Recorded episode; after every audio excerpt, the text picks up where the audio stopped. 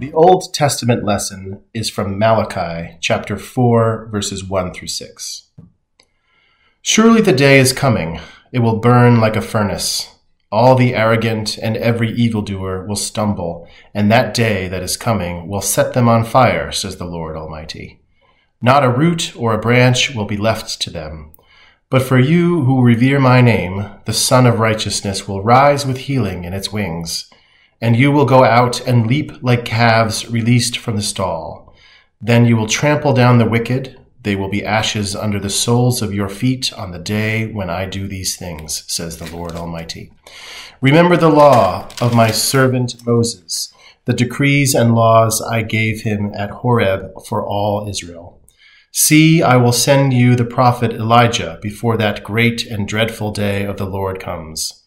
He will turn the hearts of the fathers to their children, and the hearts of the children to their fathers. Or else I will come and strike the land with a curse. This is the word of the Lord. The New Testament reading is from the first letter to the Thessalonians, chapter one, verses one through ten. Paul, Silas, and Timothy, to the church of the Thessalonians, in God the Father and the Lord Jesus Christ, grace and peace to you. We always thank God for all of you and continually mention you in our prayers. We remember before our God and Father your work produced by faith, your labor prompted by love, and your endurance inspired by hope in our Lord Jesus Christ. For we know, brothers and sisters loved by God, that he has chosen you, because our gospel came to you not simply with words, but also with power, with the Holy Spirit and deep conviction. You know how we lived among you for your sake. You became imitators of us and of the Lord, for you welcomed the message in the midst of severe suffering with the joy given by the Holy Spirit. And so you became a model to all the believers in Macedonia and Achaia. The Lord's message rang out from you not only in Macedonia and Achaia. Your faith in God has become known everywhere. Therefore, we do not need to say anything about it, for they themselves report what kind of reception you gave us. They tell how you turned to God from idols to serve the living and true God, and to wait for his Son from heaven, whom he raised from the dead, Jesus, who rescues us from the coming wrath. This is the word of the Lord. The book of the prophet Malachi. He lived about a hundred years after the Israelites had returned from their Babylonian exile, and his message was directed to the people who had been living in Jerusalem for some time now. The temple had been rebuilt a while ago, and things were not going well. Just remember the stories from Ezra and Nehemiah. Now, when the Israelites first returned from exile, their hopes were high. They would return and rebuild their lives and the temple. All of the great promises of the prophets would come true. The Messiah would come and set up God's kingdom over a unified Israel and over the nations and bring justice and peace for all. But that's not what happened. The Israelites who repopulated the city proved to be just as unfaithful to God as their ancestors, resulting in poverty and injustice. And so in Malachi, we find out just how corrupt this new generation has become. The book's designed as a series of disputes, and most sections begin with God saying something, making a claim or an accusation, and then Israel will disagree or question God's statement. And then God will respond and offer the last word. This happens six times. In the first three disputes, God exposes Israel's corruption, and in the final three disputes, he confronts their corruption. And the overall impression you get from these arguments and disputes is that the exile fundamentally didn't change anything in the people. Israel's hearts are as hard as ever. The first dispute starts when God says that he still loves his covenant people despite their failures. And Israel rudely objects, saying, "How have you shown us any love?" And so God reminds them of how he graciously chose the family of Jacob, their ancestor, to become the carrier of God's covenant promises, instead of Esau, his brother, and the family that came from him, who eventually came to ruin. Remember the stories from Genesis and the book of Obadiah. And so right from this first dispute, Israel is exposed as suspicious, doubting God's love and faithfulness. The second dispute exposes a problem with Israel's second temple. God accuses the people of despising and defiling the temple. And the people fire back, "How have we despised you?" And so God responds by focusing on the people, how they're bringing shamefully lame offerings of these sick, blemished animals that show that they don't value or honor their God. But it's not just the people, it's the priests, too, who run the temple. They not only tolerate, but participate in these corrupt forms of worship. From top to bottom, God's people have proven faithless. In the third dispute, God accuses the Israelite men of treachery against him and their wives, which of course they deny. And God exposes the toxic combination of idolatry and divorce taking place. You have Israelite men marrying non-Israelite women and then adopting the worship of their wives' ancestral gods into their homes. Remember the story from Nehemiah chapter thirteen. And so Malachi connects this to a wave of men divorcing their wives for no good reason. And the people are all fine with this. And Malachi says, no, it's a betrayal of your covenant with God. And so Malachi transitions into the second set of disputes that confront Israel's rebellion. So the fourth dispute begins with the Israelites accusing God of neglect, saying, "Where is the God of justice?" They see injustice and corruption abounding, and God seems to do nothing. So God responds by saying that he'll send a messenger who will prepare the people for God's personal return in the day of the Lord. He will come like fire to purify his people and to remove idolatry and sexual immorality and injustice so that only the faithful remnant is left to become his people. In the fifth dispute, God calls the people to turn back to him, to which the people say, "How can we turn back?" And so God confronts their selfishness. He shows how they've stopped offering a tithe of their income to the temple. Now, that word tithe just means one-tenth. It's the amount of their income and produce that the Israelites were to annually donate to support the temple and its priests, the practices laid out in different parts of the Torah. Now, we know from Malachi and from the book of Nehemiah that the people were neglecting this responsibility. And so the temple was falling into disrepair. And so God confronts them. He says he wants to bless them with abundance, but only if they're going to be faithful. In the final dispute, the people accuse God and say that it's pointless to serve him. They observe wicked, prideful people succeeding in life, and God does nothing. And God's response, for the first time in the book, is not a speech, but rather a short story about the faithful remnant in Israel, people who fear the Lord, and they love to get together and talk about how to honor God and serve him. And so God orders that a scroll of remembrance be written for these people so that they can read the scroll and remember God's character and promises. Malachi, he's reflecting here on the divine gift of the scriptures, how they point us to the past to remember what God has done in order to inspire faithfulness and hope for the future. Which leads to the conclusion of the book. It picks up and develops the imagery of the fourth dispute about the coming day of the Lord, but it develops it further. God says that he's appointed a day of purifying judgment that will consume the wicked from among his people. But what the conclusion adds is the future of the faithful remnant, because for them, the day of the Lord is not a threat, it's a cause for joy. It'll be like the rays of the rising sun that bring healing and life and hope for the future. And so Malachi's disputes come to a close, but there's still a bit more to this book. The final three verses, they're not part of the disputes, and actually they function like a concluding appendix, bringing closure not just to Malachi, but to the whole collection of the Torah and the prophets. So first, the reader is called to remember the law, or the Torah, of my servant Moses. This recalls the story and the laws of the covenant that you find in the first five books of the Bible. But then we hear this summary of the books of the prophets. I will send the prophet Elijah before the day of the Lord, who will restore the hearts of God's people. So this conclusion, it summarizes the Torah and the prophets as a unified story that points to the future. Israel was redeemed by God, and then they betrayed him through their rebellion and hard hearts, breaking the laws of the Torah. But the scriptures anticipate a future day when God's going to send a new prophet, a Moses, a new Elijah, who will restore God's people and heal their hard hearts. Remember all of the promises from Deuteronomy and Jeremiah and Ezekiel. And so this concluding appendix presents the scriptures as a divine gift to read and to ponder and to pray over. They tell the truth about the human condition, about our selfishness and our sin. But they also announce God's promise that one day he would send a messenger and then show up personally to confront evil, to restore his people and bring his healing justice. And it's that future hope that Malachi and the Torah and all of the prophets are about. Good morning, Sherman Street. My name is Shannon Jamal Hollimans, and I'm one of the pastors on staff at Oakdale Park Church. It's a pleasure to worship with you this morning. Our text for today comes from the book of Malachi. We'll be looking specifically at chapter four, and also referencing First Thessalonians, the first chapter. Now, the book of Malachi itself begins with the line, "The burden of the word of the Lord to Israel." Now, the N I V translation softens it a bit and says prophecy. The N R S V calls it an oracle, but the Hebrew word literally means burden. And it's a fitting description for the book of Malachi, the book that carries within it a burden.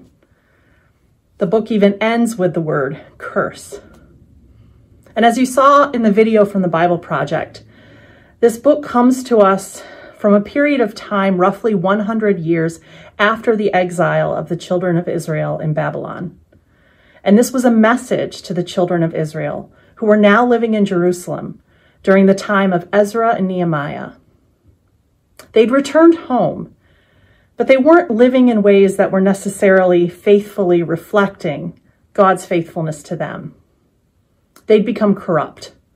Poverty was commonplace. Injustice was a way of life, and God wasn't pleased. God had called out the children of Israel, calling them out of where they were to live in ways that were faithful and just, to show the world just how faithful and just God is. And they were failing at that. The format of the book is sort of a back and forth conversation between God and Israel. God says something, Israel disagrees with God. Back and forth. Six times this pattern is repeated. Three times God exposes the people for being corrupt and unjust, and three times God confronts them right in their face about it. To summarize, God says in the very first chapter, "I have loved you." And the people reply to God, "How have you loved us?" God says, "I've called you to worship me faithfully. You can't seriously expect me to think what you're doing right now is worshipful."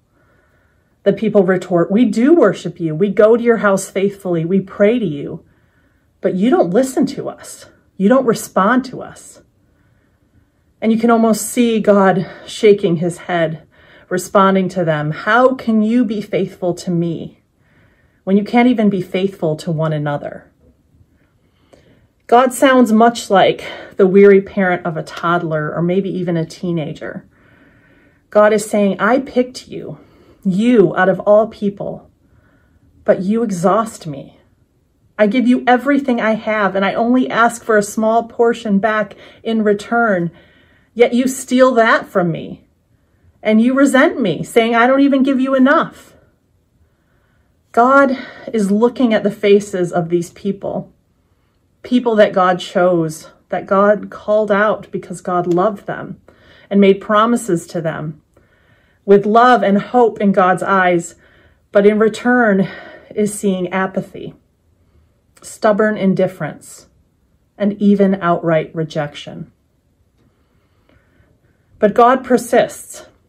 The day of justice is coming. We read that in chapter four, a day when corruption will be scorched by the pure heat of God's justice, and it won't be pretty. I used to watch this television show called Game of Thrones.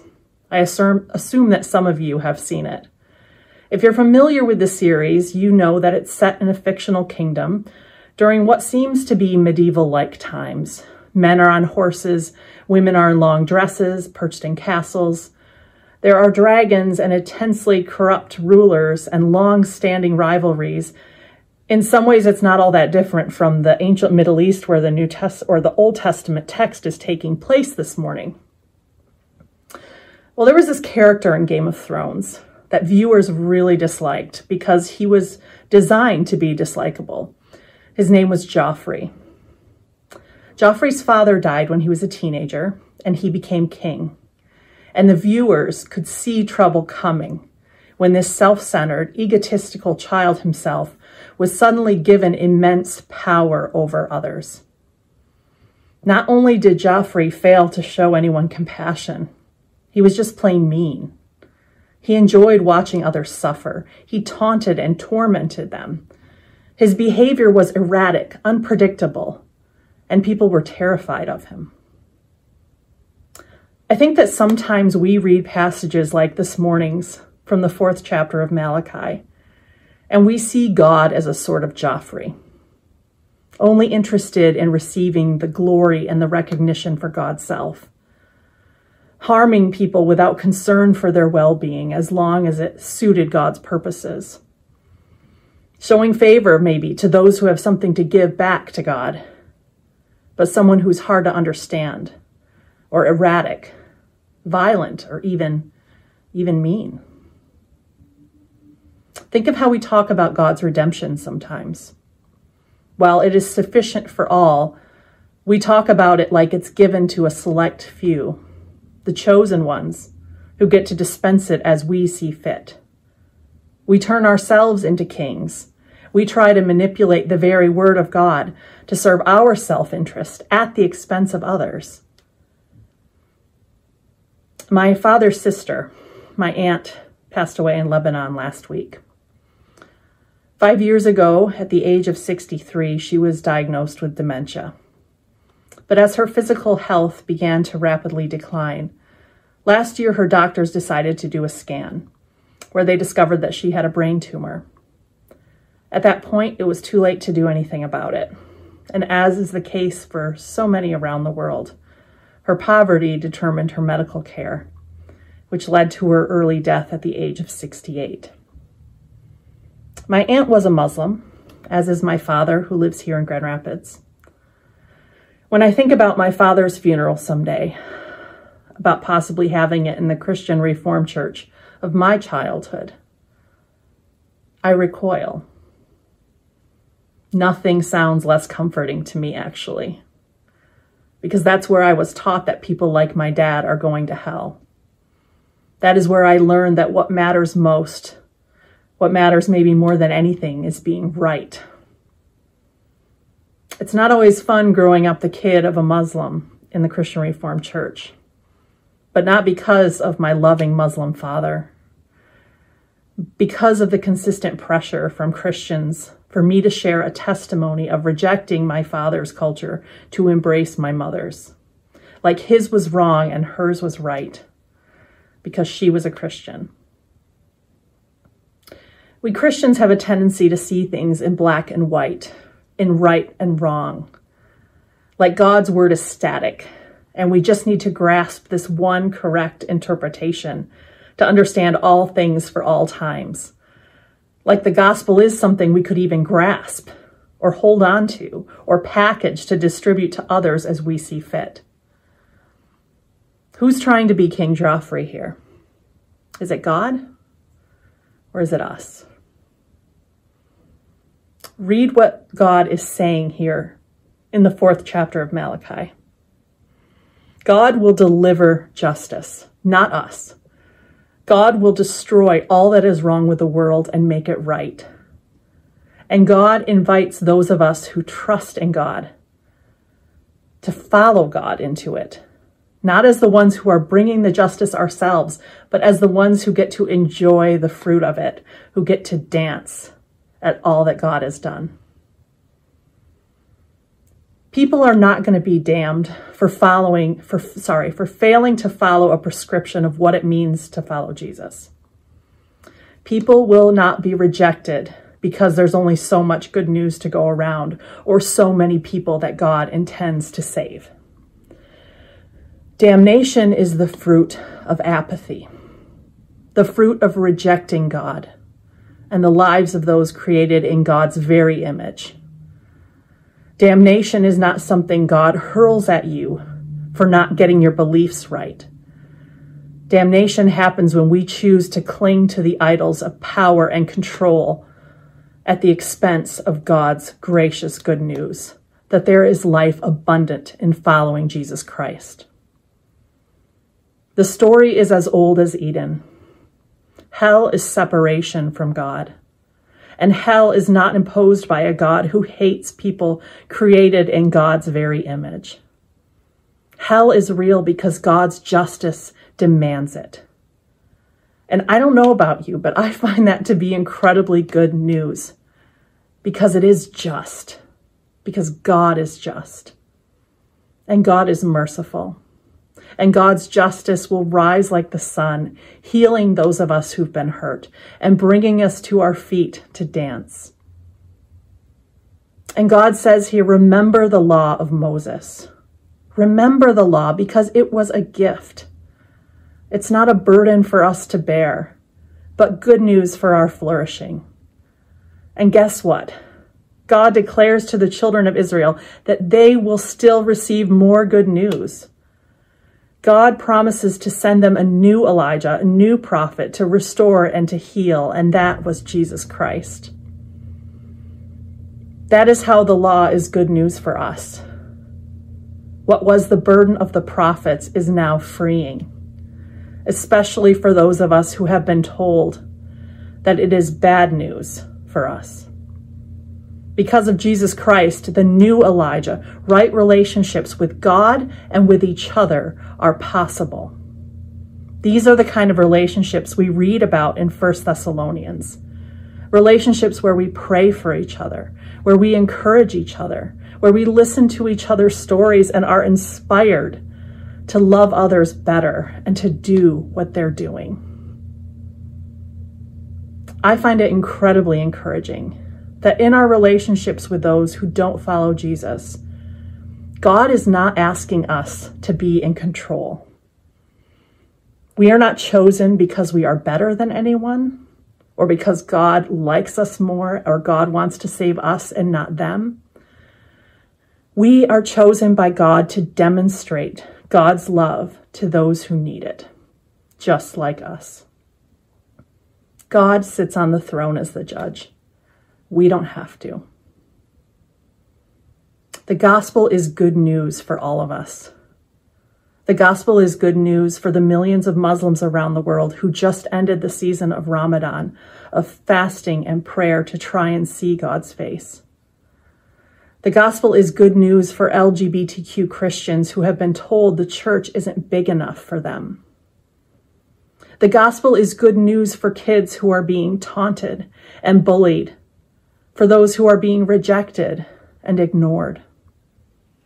The gospel is good news for those of us who have been sitting in the pews of churches for our entire lives and sometimes wonder if there is even place for us there anymore. We have a privilege to be able to testify to the good news of what God has done in our lives. Friends, it's time to take ourselves off the throne. We're not in charge. God is. Thanks be to God. And God is still speaking to us. The gift of the Holy Spirit means that we are never alone, even when worshiping in physical spaces far from one another, because God is here, faithfully listening, speaking to us, committed to fulfilling the promises made generations ago to be our God so that we can be God's people, to provide all that we need to worship God in righteousness and truth. One final note. I love pop music. I'm not ashamed to say it. I love the ways that it speaks to the masses, the ways that the tunes and the lyrics powerfully resonate with generations of people, because they speak of things that are central to the human condition, to love, to fear, to rejection, and to joy. One of my favorite pop artists right now is the Korean pop band called B T S. In March, B T S performed for the Grammy Awards. If you saw the Grammys, you know that they were a bit weird this year. Pandemic protocols di- dis- dictated that attendance be limited and that performances be relegated to the stage in an empty room at the convention center in Los Angeles. B T S opened their performance beneath a large Grammy-shaped cone, like an old-school gramophone, a record player, on the soundstage. There was no one in the room, just the large gramophone and a floral arrangement hanging from the ceiling, framing the shot. Now, if you know B T S, you know that everything they do is visually dynamic, and this was no exception. The singing was live. The movements of the camera were carefully orchestrated to show the band members' smiles as they danced and as they sang, grabbing viewers, drawing them in. And the vocalists continued to sing as they took the show backstage, traveling room by room and up a staircase. The song would move line by line between vocalists as they sort of passed it to one another. And as they got to the top of the staircase, they opened a door, and the camera pans, and you see that they're on the roof of a building. And then you realize they're not performing at the Grammy stage in Los Angeles, but they're in Seoul, South Korea. You see water in the distance, you see skyscrapers around them, and they're on this lit up helicopter pad. And suddenly this performance is so much cooler. It's so much bigger than anyone who was watching at home had even realized. The choreography, the lights, the spectacle were now even bigger than they had seemed when they started. One cultural commentator wrote, B T S's Dynamite Grammy performance was so big it needed a skyscraper. Friends, I think our God is like that. I think our God is full of surprises. I think our God's love is so much bigger than we can often imagine because we are so limited in our understanding. We as the church have been given this incredible privilege of stewarding the good news of Jesus Christ, of sharing it with the world. Like the children of Israel, our calling is to reflect, to reflect God's love. And people, we are called to do that now in our everyday lives. It's not something for the far-off future. It's not something that we have to get our act together first before we can do well. Because God is here with us. God's Spirit is moving among us. And God is calling us into these spaces, these unknown spaces, to be God's hands and feet, to participate in what God is doing and the justice that God is bringing in this world. Thanks be to God. Let's pray. God of heaven and earth, we thank you. We thank you for who you are. We thank you that we can trust that not only are you incredibly powerful, but you are also incredibly good. That your love for us transcends what we can even comprehend. And we pray that as we go into this week, we would remember that your law is not a burden, that your gospel truth is good news for us and for those around us, and that you invite us to expand our imaginations, to follow you into this world where you are leading us, God. Grow our imaginations and help us follow you faithfully, closely, and deeply. We pray all this in Jesus' powerful name. Amen. Go in peace.